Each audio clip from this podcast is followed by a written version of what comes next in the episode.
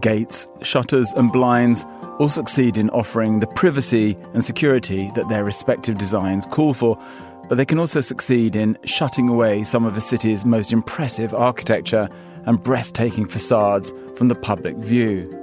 You're listening to Tall Stories, a monocle production brought to you by the team behind The Urbanist. I'm Andrew Tuck, and in this episode, I explore a side of one of Palma's most stunning palaces that's ordinarily not seen by the passerby.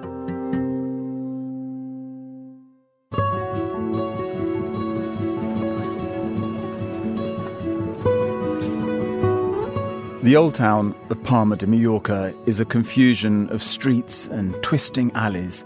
You head into this maze, confident that this time you'll get to your destination without a hitch, only to find yourself some 20 minutes later back at the very spot where you started. It doesn't help that the old town sweeps up and down hill, endlessly discombobulating your sense of direction.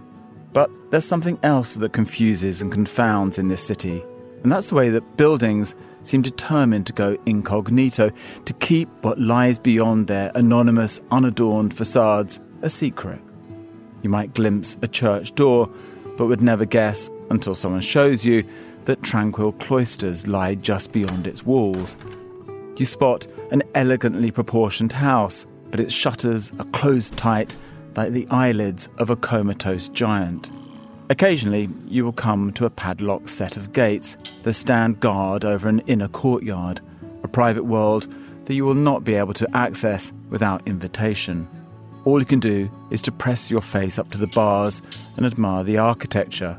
Well, what you can see of it.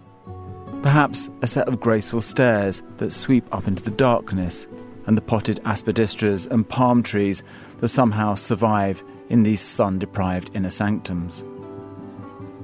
These courtyards, or patios as they're known here, would have once been the busy arrivals and departure halls for grand houses, where carriages would await, chickens strut, and tradesfolk come to sell their wares. And while some of these grand houses have been converted into apartments or deluxe inns, it's surprising how many aristocratic families still live beyond those gates. Perhaps the finest of these courtyards belongs to Can Vivot, a palace with true to form, plain, unembellished exterior walls. I'd walked past its gates many times, wondering about the forlorn carriages gathering dust, the life that seemed to take place here just out of view. Then I discovered that there was a way to get inside, not just by rocking up, but by booking a tour. And so, a few weeks ago, as I approached the gates, a miracle happened. A young woman appeared from the depths of the building with a key. I was in. The history of Can Vivot runs back to the 1500s, but the house that exists today owes most of the reforms undertaken in the 1700s by the first Marquis de Bibot. The Marquis used his extreme makeover of the palace to honour the new Bourbon king, Philippe V, who had given him his smart new title. Rich furnishings were commissioned, a new coat of arms placed on the staircase, paintings bought, and on the first floor, a bedroom was constructed for when the king came to visit. As it happens, he never came, even though he donated the silk that makes the bed's handsome canopy. The unslept in bed still sits there. We saw it. It didn't look very comfy. The young woman who gave us our tour revealed that she was a descendant of the Marquis, but had only recently started living here after the palace was inherited by her father. It's an extraordinary place to call home, but perhaps a little short of creature comforts. There was a distinct lack of heating. As she walked around, kept cosy by several layers of clothing, I didn't overly envy her.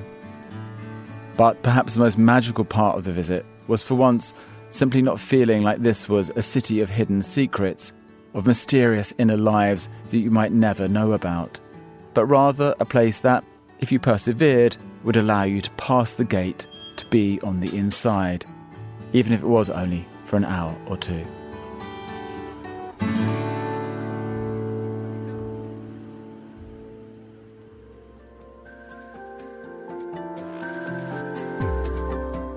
Tall Stories is a monocle production from the team behind The Urbanist.